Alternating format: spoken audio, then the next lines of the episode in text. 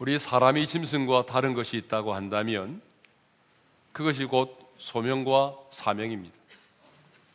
소명은 부르심이고 사명은 보내심입니다. 하나님께서 저와 여러분을 이 세상 가운데서 부르셨습니다. 그리고 저와 여러분을 하나님의 대사로 이 세상에 보내셨습니다. 그러므로 우리는 하나님의 대사로 보냄을 받은 이 세상 속에서 주님께서 우리에게 맡겨준 사명을 충성스럽게 감당해야 될 줄로 믿습니다. 오늘 우리가 읽은 이 본문은 우리의 신앙생활의 무대가 교회가 아닌 세상임을 다시 한번 가르쳐주고 있습니다. 자, 본문 1절을 우리 보도록 하겠습니다. 다 같이요. 엿새 후에 예수께서 베드로와 야고보와 그 형제 요한을 데리시고 따로 높은 산에 올라가셨더니, 엿새 후에라고 하는 말로 시작을 하죠. 자, 이 말은 무슨 말입니까? 예수님이 가이사라 빌립보 지방에서 엿새 전에 자신이 예루살렘에 올라가서 순환 받으실 것을 말씀하신 이후 엿새 후에를 말하죠. 예수님은 가이사라 빌립보 지방에서 제자들에게 이렇게 물으셨습니다. 사람들이 나를 누구라 하더냐? 더 나아가 이렇게 물으셨어요. 너희는 나를 누구라 하느냐? 그때 베드로가 유명한 신앙의 고백을 하게 되죠. 우리 다 같이 읽겠습니다. 주는 그리스도시요 살아계신 하나님의 아들이시니라. 베드로가 이런 놀라운 신앙의 고백을 하였을 때에 예수님은 비로소 그때로부터 자신이 예루살렘에 올라가 이제 대제사장과 서기관과 또 많은 사람들에게 순환을 받고 고난을 받고 죽임을 당하고 제3일에 살아나야 할 것을 말씀을 하셨습니다. 자, 마태복음 16장 21절이죠. 읽겠습니다. 이때로부터 예수 그리스도께서 자기가 예루살렘에 올라가 장로들과 대제사장들과 서기관들에게 많은 고난을 받고 죽임을 당하고 제3일에 살아나야 할 것을 제자들에게 비로소 나타내시니. 그러니까 예수님은요, 자신에 대한 진정한 신앙의 고백이 있기 전까지는 자신의 메시아 되심과 자신의 고난과 죽으심과 부활에 대해서 말씀하지 않으셨다는 거죠. 그런데 이제 예수님 자신에 대한 신앙의 고백이 있자마자 그때로부터 주님은 바로 자신의 고난과 죽으심과 부활에 대하여 말씀을 하셨습니다. 그리고 엿새 후에 예수님은 세 명의 제자들을 데리고 따로 높은 산에 오르셨습니다. 그러면 왜 예수님은 이 세 제자들을 데리고 높은 산에 오르셨을까요? 주님이 산에 오르신 이유가 뭘까요? 산책을 하기 위해서입니까? 아니면 등산을 하기 위해서일까요? 누가는 분명하게 기록하고 있습니다. 기도하시기 위해서라. 자, 누가복음 9장 28절입니다. 읽겠습니다. 예수께서 베드로와 요한과 야고보를 데리고 기도하시러 산에 올라가사. 그러니까 예수님께서 산에 오르신 목적은 분명합니다. 뭐 때문이죠? 기도하시기 위해서입니다. 그래서 누가는요, 좀 더 분명하게 예수님이 기도하실 때 이런 변화산의 영광이 있었다라고 말하고 있어요. 누가복음 9장 29절을 읽겠습니다. 기도하실 때에 용모가 변화되고 그 옷이 휘어져 광채가 나더라. 그러니까 변화산의 이런 놀라운 영광은 우리 예수님께서 기도하시는 중에 일어났다는 얘기입니다. 그렇습니다. 예수님의 모든 생애의 기적과 체험은요, 모두 기도 속에 이루어졌습니다. 예수님의 일생은요, 기도하는 생애였습니다. 예수님은 공생애를 시작하실 때도 기도로 시작하셨고, 예수님은 공생애를 마치실 때도 십자가에서 기도하심으로 마치셨습니다. 예수님은 새벽에도 기도하셨고 밤에는 산이슬을 맞아가면서 기도하셨습니다. 그리고 들에서도 기도하셨습니다. 예수님의 일생에서 가장 중요한 시간은 기도하는 시간이었습니다. 예수님의 생애의 놀라운 기적은 거의 기도를 통해서 이루어졌습니다. 예수님이 기도하실 때에 하늘의 문이 열렸고요. 예수님이 기도하실 때 하늘로부터 하나님 아버지의 음성이 들려왔습니다. 기도하실 때의 용모가 변화되었습니다. 이것은 기도하실 때에 하나님 아버지께서 역사하셨다는 반증인 것이죠. 그렇습니다. 예수님만이 아니라 우리도 기도할 때에 역사가 일어납니다. 그래서 예수님 뭐라고 말씀하셨습니까? 이르시되 기도 외에 다른 것으로는 이런 종류가 나갈 수 없느니라고 말씀하셨습니다. 그렇습니다. 기도 없이 되어진 것은요, 그 어떤 것도 축복이 아닙니다. 기도 없이 잘 됐다라고 자랑하지 마세요. 기도 없이 되어진 것은 그 어떤 것도 축복이 아닙니다. 그 어떤 것도 성공이 아닙니다. 하나님이 주시는 축복은 반드시 기도를 통해서 주어지게 되어 있습니다. 자, 세 명의 제자들을 데리고 높은 산에 오르신 우리 예수님은 기도를 하셨는데요, 기도 중에 놀라운 일이 일어났습니다. 어떤 일이 일어났을까요? 자, 2절의 말씀을 읽겠습니다. 다 같이요. 그들 앞에서 변형되사 그 얼굴이 해같이 빛나며 옷이 빛과 같이 휘어졌더라.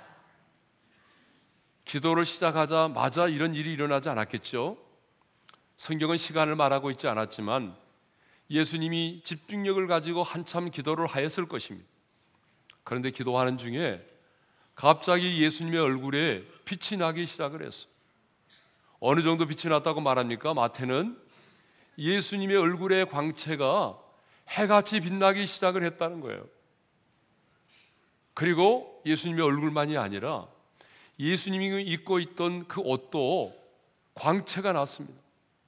예수님이 입고 있던 옷도 광채가 나서 제자들이 그 모습을 보고 깜짝 놀라게 된 거예요. 옷이 빛과 같이 빛난 거예요. 옷도.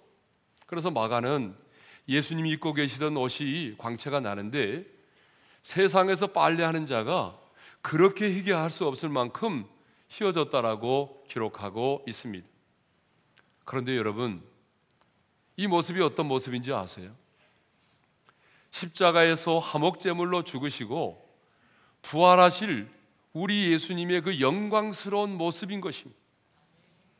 그러니까 장차 예수님께서 십자가에서 죽으시고 부활하실 그 영광스러운 모습을 미리 보여주신 것입니다. 썩지 않고 쇠하지 않고 신령한 몸으로 부활하실 그 예수님의 영광스러운 모습인 거예요. 장차 저와 여러분들이 천국에서 이제 뵙게 될 주님의 모습인 거예요. 사도 요한은 그래서 하늘의 열린 문 안으로 들어가 자신이 천국에서 본 예수님의 모습을 요한계시록 1장 13절과 16절에 이렇게 기록을 하고 있습니다. 우리 한번 읽겠습니다. 다 같이요. 촛대 사이에 인자 같은 이가 발에 끌리는 옷을 입고 가슴에 금띠를 띠고 그의 머리와 털에 희귀가 흰 양털 같고 눈 같으며 그의 눈은 불꽃 같고 그의 발은 풀무불에 단련한 빛난 추석 같고 그 얼굴은 해가 힘있게 비치는 것 같더라. 사도 요한이 하늘의 열린 문 안으로 들어가서 보았던 주님의 모습과 동일한 거예요. 제자들이 보았던 해처럼 빛나는 주님의 얼굴은요, 사망 권세를 이기시고 부활하실 영광스러운 주님의 모습인 것입니다. 그러므로 우리는 천국에서 만나게 될 이 예수님의 영광스러운 모습을 늘 사모하며 그리며 살아야 됩니다. 우리가 주님을 찬양하고 우리가 주님께 경배를 드릴 때도 여러분, 단순히 찬양하지 말고 바로 이 영광스러운 주님의 모습을 상상하면서 이 주님의 모습을 그리면서 이 주님 앞에서 우리가 찬양과 경배를 드려야 할 줄로 믿습니다. 그래서 찬송가 27장 1절에 보게 되면 이런 찬양의 가사가 있습니다. 빛나고 높은 보좌와 그 위에 앉으신 주 예수 얼굴 영광이 어떻게 빛난다고요? 해같이 빛나네, 해같이 빛나네. 제자들은 이렇게 영광스러운 모습으로 변하신 예수님의 모습을 보았습니다. 또 제자들은요, 모세와 엘리야가 나타나서 예수님과 대화를 나누는 모습을 보게 된 거예요. 자, 우리 3절의 말씀인데요, 함께 읽겠습니다. 다 같이요. 그때에 모세와 엘리야가 예수와 더불어 말하는 것이 그들에게 보이거늘 제자들이 예수님의 빛난 얼굴의 모습을 보고 황홀경에 빠져 있는데 이번에는요 모세와 엘리야가 나타나서 예수님과 대화를 나누는 모습을 보게 된 거예요. 그러면 여러분 왜 모세와 엘리야 두 사람만 나타나서 예수님과 대화를 나눴을까요? 뭐 우리가 좋아하는 하나님의 마음에 합한 자인 다윗도 있고요, 특별히 우리 교회 성도들이 좋아하는 다니엘도 있는데 왜 그 많은 사람들 가운데 이 모세와 엘리야만 나타나서 예수님과 대화를 나누었을까요? 여러분 그 이유가 있습니다. 그것은요 이 모세와 엘리야는 구약을 대표하는 사람이기 때문에 그래요. 구약을 대표하는 사람, 다시 말하면 모세는요 시내산에서 하나님께로부터 율법을 수여받은 자잖아요. 그러니까 율법을 대표하는 사람이 모세예요. 엘리야는요 선지자 등의 죽음을 맛보지 않고 이 땅을 떠났던 구약의 선지자를 대표하는 사람이에요. 그러니까 율법을 대표하고 구약의 선지자를 대표하고 있는 모세와 엘리야가 나타나서 율법과 예언의 완성자로 오신 예수님과 대화를 나누고 있는 것입니다. 그렇다면 무슨 대화를 나눴을까요? 여러분 궁금하시잖아요? 어떤 대화를 나눴을 것 같아요? 마태는 기록하고 있지 않지만요 누가는 분명하게 기록을 하고 있어요. 자, 누가복음 9장 31절의 말씀을 읽겠습니다. 다 같이요. 영광 중에 나타나서 장차 예수께서 예루살렘에서 별세하실 것을 말할세. 장차 예수님께서 예루살렘에서 돌아가실 것, 별세하실 것에 대하여 대화를 나눴다는 것입니다. 왜 구약을 대표하는 모세와 엘리야가 나타나서 하필이면은 예루살렘에서 예수님께서 별세하실 것, 예수님이 죽으실 것을 말씀하셨을까요? 그것은요 예수님의 십자가의 죽으심이 구약의 핵심이고 율법이 말하고 선지자들이 증거하고자 했던 핵심이었다는 거예요. 성경의 주제는 예수 그리스도예요. 구약은 오실 예수님을 말하고 있고 신약은 오신 예수님에 대하여 말하고 있어요. 그러니까 한마디로 말하면 구약은 뭐예요? 구약을 요약하면 자, 장차 메시아 예수님이 오실 것이고 그분이 우리를 위하여 십자가에 달려 죽으시고 부활하게 되실 것이다. 이것이 구약이 말하고 있는 말씀이에요. 그러므로 우리는 구약에서 예수 그리스도를 보아야 돼요. 우리는 구약에서 예수 그리스도를 만나야 돼요. 근데 많은 분들이요 구약에서 예수님을 보지 못하더라고요. 구약을 이스라엘의 단순한 역사책이라고 말하는 어리석은 사람들이 있어요. 그리고 구약을 읽어가면서 도덕적이고 윤리적인 관점에서만 성경을 읽다가 아 하나님은 잔인한 하나님이시로구나 그러면서 스스로 실족하는 분들이 있더라고요. 여러분 신구약 성경의 주제는 예수 그리스도예요. 그러니까 우리는 구약에서도 예수님을 만날 수 있어야 되고 구약에서도 예수님을 볼 수 있어야 되는 겁니다. 예수님이 이렇게 말씀하셨잖아요. 요한복음 5장 39절에서 다 같이 읽습니다. 너희가 성경에서 영생을 얻는 줄 생각하고 성경을 연구하거니와 이 성경이 곧 내게 대하여 증언하는 것이니라. 이 성경이 누구에 대해서? 예수님 자신에 대해서 증언하고 있다라고 말씀하셨습니다. 그러니까 예수님은요 이 변화산의 영광을 통해서 당신의 그 십자가의 대속의 사건, 죽으심의 사건이 성경의 구약 성경의 가장 핵심이요 중심이라는 사실을 가르쳐 주신 것입니다. 더 나아가 예수님이 장차 십자가에 달려 죽으시게 될 텐데 예수님의 십자가에 달려 죽게 된 그 사건은 갑자기 이루어진 사건도 아니고 우연히 이루어진 사건도 아니고 바로 하나님의 사람들에 의해서 예언되어진 사건이라고 하는 사실을 미리 이 변화산의 영광을 통해서 보여주고 계신 것입니다. 그러면 자, 이렇게 변화산의 놀라운 신비한 영광을 체험했던 제자들은요, 어떻게 반응을 했을 것 같아요? 아니, 여러분들이 그 현장에 있었다고 한다면 여러분은 어떤 반응을 보였을까요? 자, 우리 4절의 말씀을 다 같이 읽도록 하겠습니다. 다 같이요.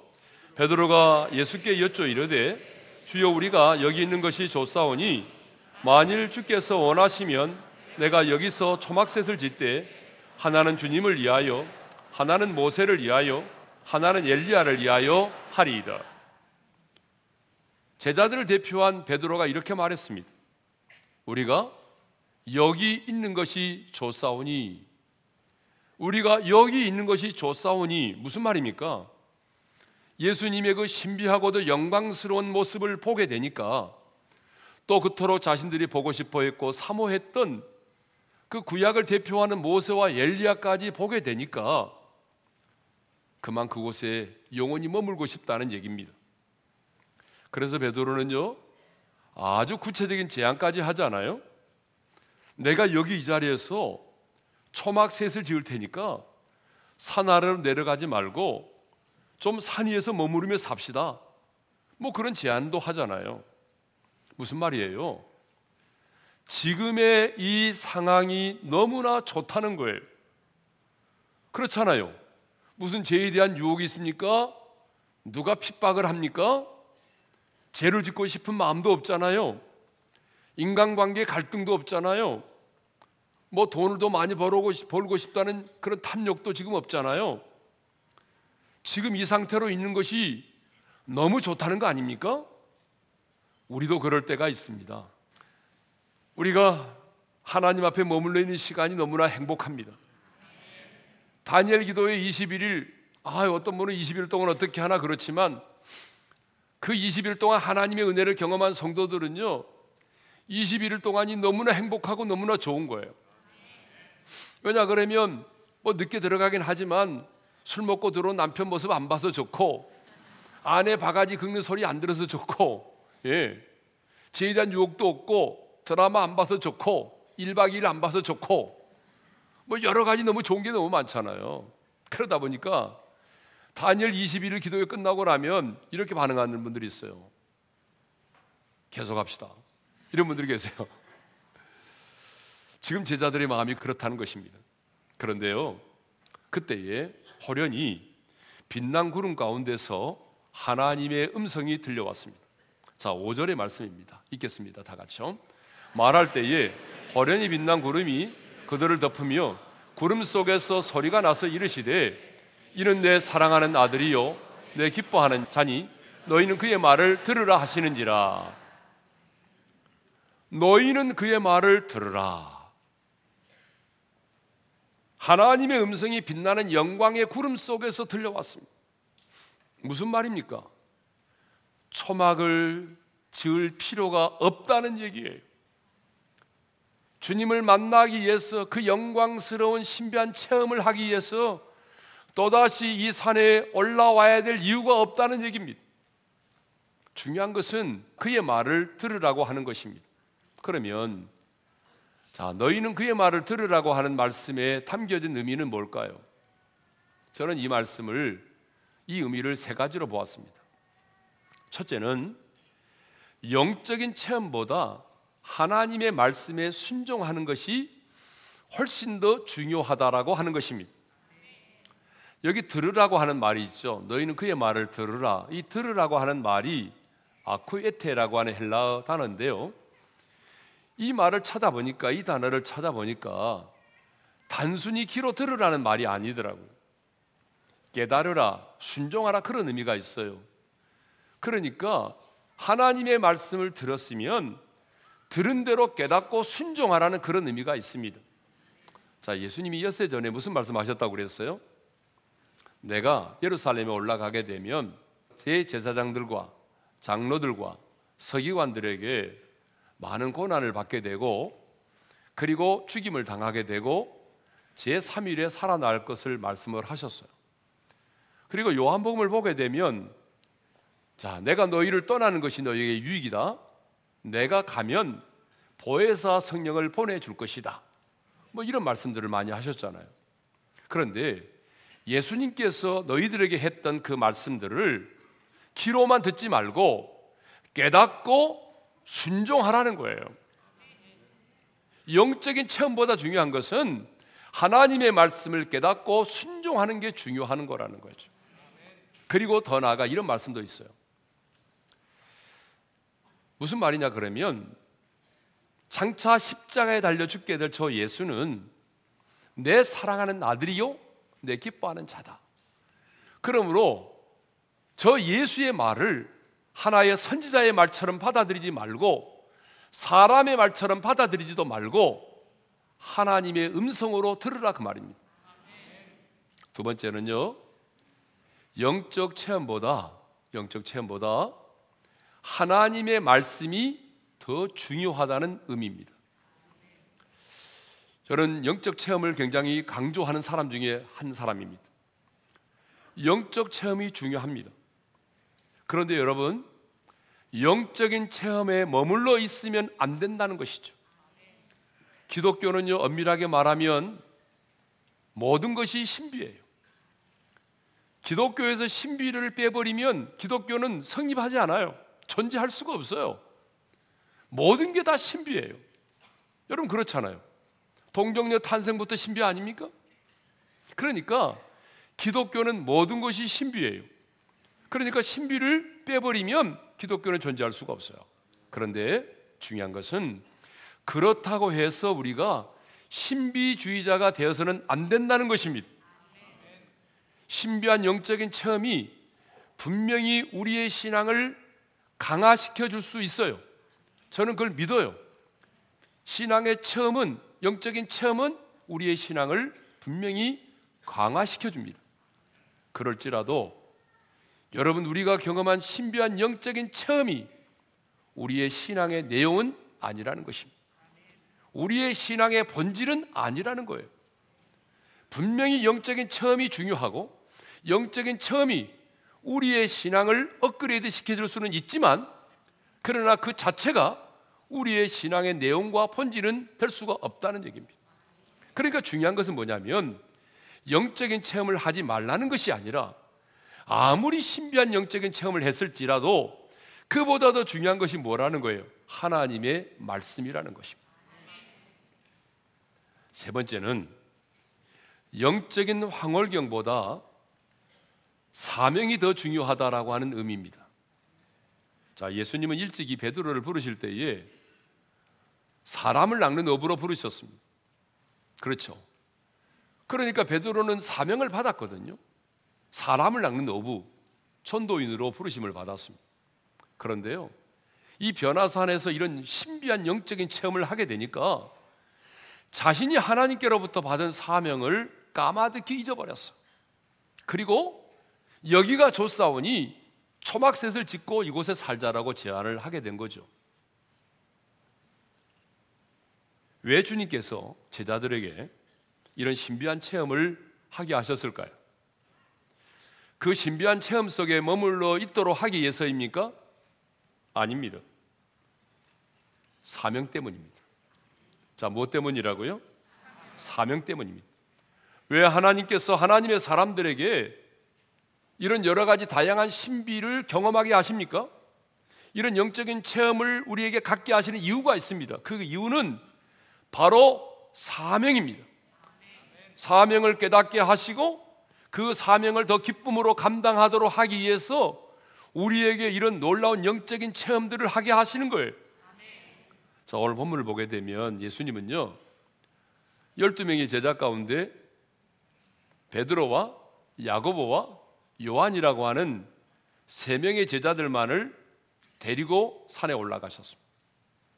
근데 여기만이 아니고 겟세마네 동산에 가실 때도 마찬가지셨어요. 이 3 제자만 데리고 가셨습니다.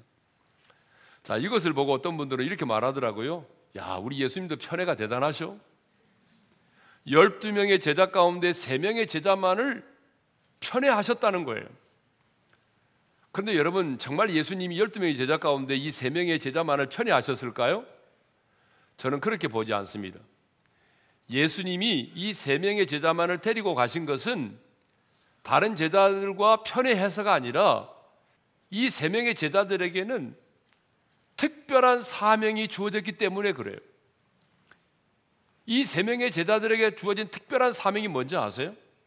자, 베드로는요, 수제자로서 주님의 승천 이후에 초대교회를 책임지고 이끌어가야 될 그런 사명이 주어졌습니다. 수제자로서의 사명.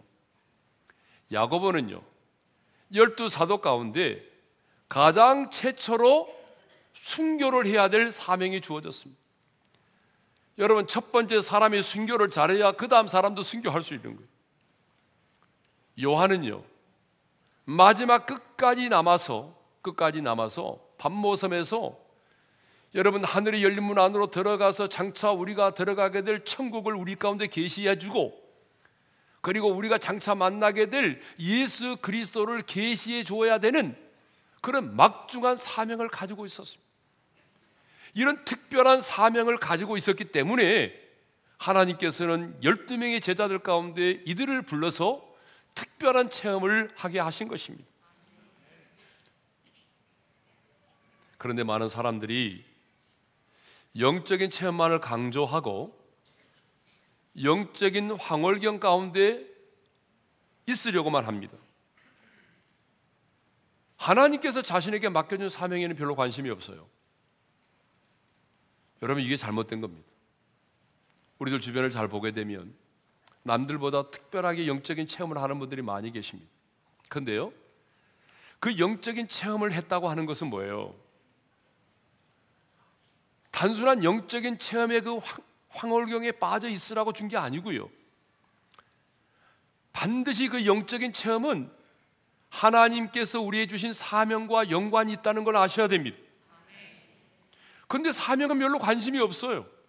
내가 이런 영적인 체험을 했다, 그래서 그걸 가지고 남을 판단하고 정죄하고 남보다 영적인 우월감을 가지고 사는 사람들이 많이 있어요. 잘못된 겁니다. 내가 남보다 더 많은 영적인 체험을 했다면 그것은 우월감을 가지라는 얘기가 아니고 하나님께서 나에게 맡겨준 사명이 더 크기 때문이라는 겁니다. 그러니까 우리는 분명히 기억해야 됩니다. 내가 감당해야 될 그 사명 때문에 하나님께서 이런 영적인 체험을 하게 하셨다고 하는 것을, 그리고 동일한 조건에도 불구하고 하나님께서 나에게 더 특별한 체험을 많이 하게 하셨다고 한다면 그것은 내게 더 큰 사명이 주어졌기 때문이라는 거예요. 여러분, 바울을 보십시오. 왜 하나님은 바울로 하여금 다른 사도들이 경험하지 못했던 삼층천, 여러분 삼층천이 어딘지 아시죠? 유대인들이 가지고 있던 삼층천은 천국을 말하거든, 천국을 다녀오는 경험을 했단 말이에요. 왜 하나님은 사도 바울로 하여금 그런 영적인 신비한 경험을 하게 하셨을까요? 그것은 사도 바울이 그 누구보다도, 어떤 사람보다도 복음의 전선에서, 복음을 전하는 현장 속에서 누구보다도 많은 환난과 핍박을 받아야 되기 때문에 많은 환난과 핍박을 받을지라도 굴하지 않고 기쁨으로 그 복음을 전하는, 은혜의 복음을 전하는 사명을 감당하도록 하기 위해서 하나님이 그런 특별한 체험을 하게 하신 것입니다. 분명한 사실은 영적인 체험, 영적인 황홀경보다 맡겨준 사명을 감당하는 것이 훨씬 더 중요합니다. 그러므로 우리의 영적인 체험은 반드시 사명으로 이어져야 할 줄로 믿습니다. 자, 제자들은요, 그 구름 속에서 들려오는 하나님의 음성을 듣고 심히 두려워 그 자리에서 엎드려졌습니다. 그때 예수님께서 나와 그들에게 손을 내시면서 이렇게 말씀하셨습니다. 일어나라, 두려워하지 말라. 제자들이 눈을 들어보니까 자신들 앞에는 오직 예수 외에는 아무도 보이지 않았습니다. 8절의 말씀입니다. 읽겠습니다. 다 같이요. 오직 예수 외에는 아무도 보이지 아니하더라. 눈을 들어보니 모세와 엘리야도 사라졌습니다. 하늘에서 들려오던 음성도 그쳤습니다. 그리고 제자들의 눈에는 오직 예수 외에는 아무도 보이지 않았습니다.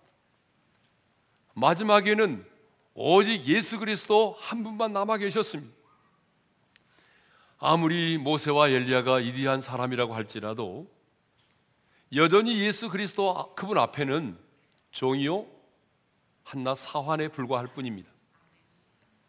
그러므로 그들이 떠나가는 것은 당연한 거겠죠. 그렇습니다.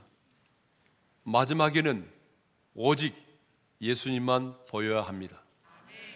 우리가 복음을 전할 때든지, 우리가 어떤 간증을 할 때든지, 아니 심지어 우리가 어떤 영적인 체험을 할 때든지 중요한 것은 마지막에는 오직 예수 외에는 그 어떤 것도 드러나지 않아야 한다 그 말입니다. 오직 예수만이 나타나야 된다 그 말입니다. 우리의 모든 간증의 마지막도, 우리의 모든 영적인 체험의 마지막도 오직 예수 그리스도만 남아야 합니다. 여러분, 우리 인생의 마지막도 마찬가지입니다. 내 영혼이 육체를 떠나는 인생의 마지막 날, 그 마지막 순간에도 나를 끝까지 사랑해 주시고 내 영혼을 끝까지 책임져 주실 수 있는 분은 오직 예수 그리스도 한 분밖에는 없습니다. 내가 그토록 사랑했던 사람도, 내가 그토록 의지했던 물질도, 내가 그토록 좋아했던 세상의 명예와 쾌락도 내 영혼이 내 육체를 떠나는 마지막 순간 다 사라지고 마는 것입니다.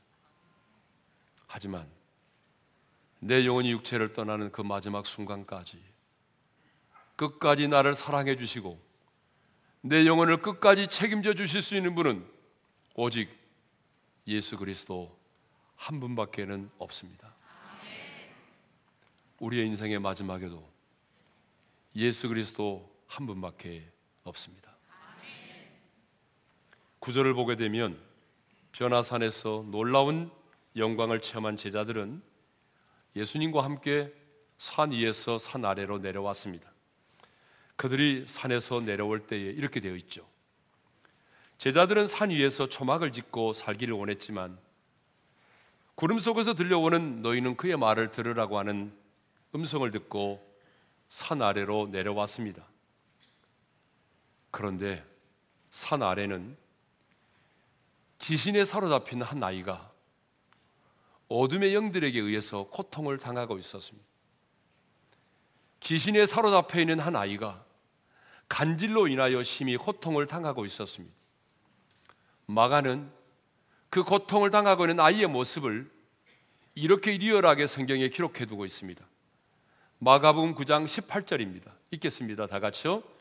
귀신이 어디서든지 그를 잡으면 거꾸러져 거품을 흘리며 이를 갈며 그리고 파리에 지는지. 귀신에게 사로잡힌 이 아이는 갑자기 소리를 지릅니다. 개성을 지릅니다.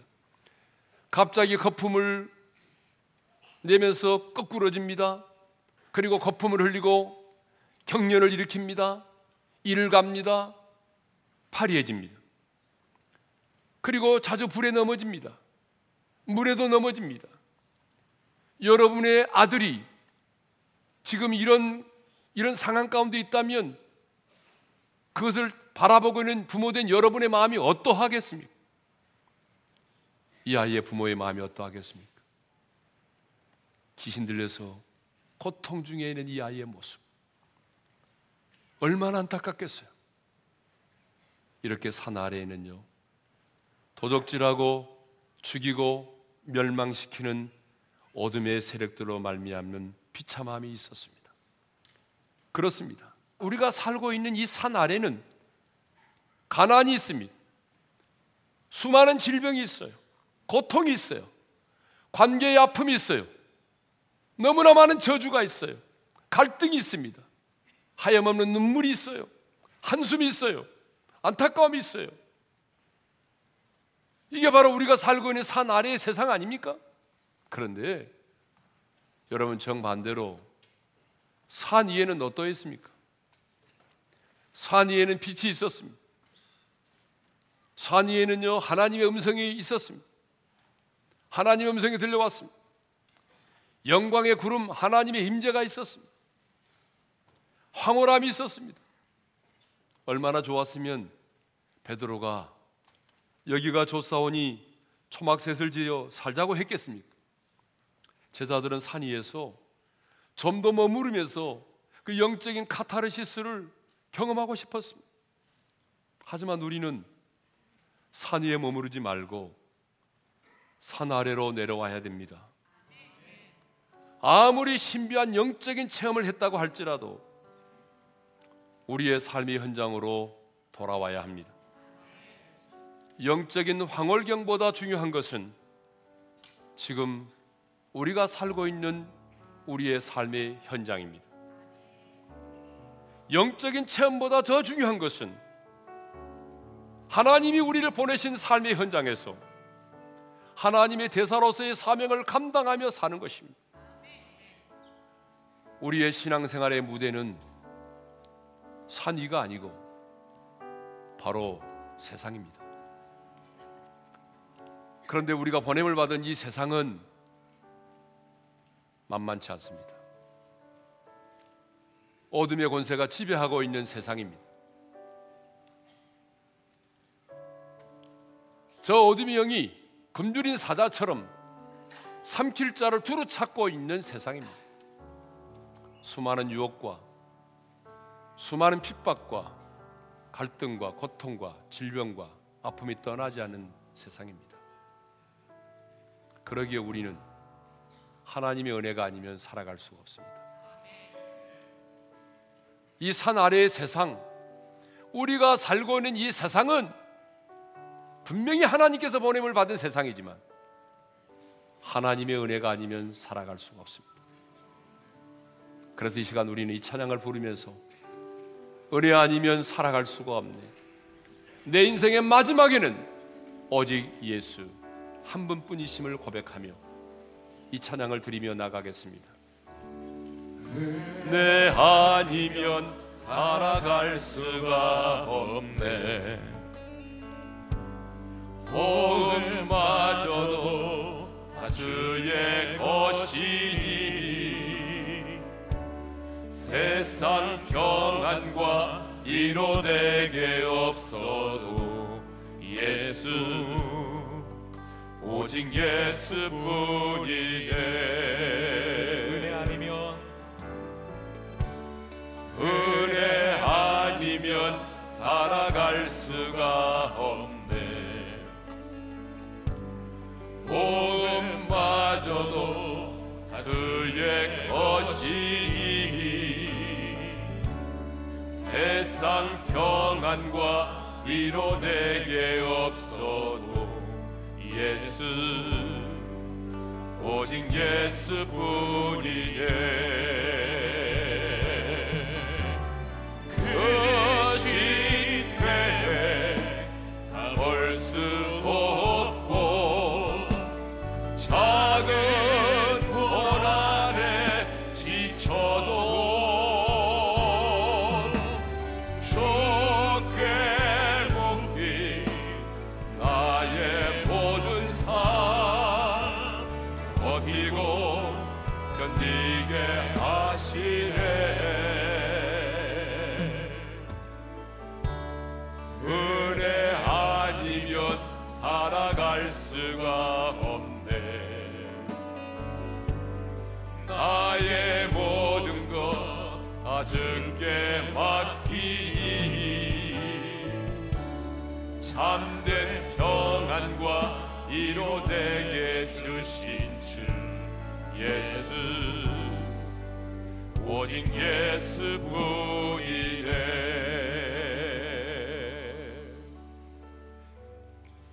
주신 말씀 마음에 새기면서 우리 한번 눈을 감고 기도하십시다. 예수님이 세 제자를 데리시고 산에 올라가서 기도하셨습니다. 기도하는 가운데 예수님의 용모가 변했어요. 얼굴이 해처럼 빛나고 입고 있던 옷도 휘어져 광채가 나기 시작을 했습니다. 제자들은 그 모습을 보고 여기가 좋사오니 내려가지 말고 여기 머물러 살자고 했어요. 그때 하늘에서 음성이 들려왔습니다. 너희는 그의 말을 들어라. 산 위에 머무르지 말고 산 아래로 내려가라는 거죠. 영적인 체험보다 중요한 것은 말씀 앞에 순종하는 게 중요하다는 거예요. 하나님의 말씀을 따라 살라는 거예요. 영적인 체험보다 중요한 것은 내가 너에게 맡겨준 사명을 감당하는 게 중요하다는 거예요. 그래서 내려왔어요. 여러분, 우리도 이 죄 많은 세상, 유혹 많은 세상, 어둠의 권세가 지배하고 있는 이 악한 세상 떠나고 싶을 때가 많아요. 그렇지만 여러분, 주님은 우리를 이곳으로 보내셨습니다. 그러니까 더러워도 우리는 이곳에서 살아야 돼요. 악해도 우리는 이 세상 가운데 있어야 돼요. 그게 중요한 것은 하나님의 은혜가 아니면 살 수 없다는 것입니다. 주님의 은혜가 아니면 내가 이 세상을 살아갈 수 없습니다. 한 주간 동안도 때를 따라 도우시는 은혜를 내게 베풀어 주시옵소서. 중요한 것은 그냥 단순히 사는 것이 아니라 이 산 아래서 맡겨준 사명을 감당하며 살아야 한다는 것입니다. 영적인 체험보다 중요한 것은 사명을 감당하며 살라는 것입니다. 두 가지 기도의 제목 드렸습니다. 주님, 이 산 아래의 세상에서의 삶을 살아갈 때에 이번 한 주간 동안도 내가 은혜 아니면 살아갈 수 없사오니 때를 따라 돕는 은혜를 내게 베풀어 주시고, 이 제약된 세상 아무리 더럽고 악해도 맡겨준 사명 충성스럽게 감당하는 자로 살아가게 도와주시옵소서.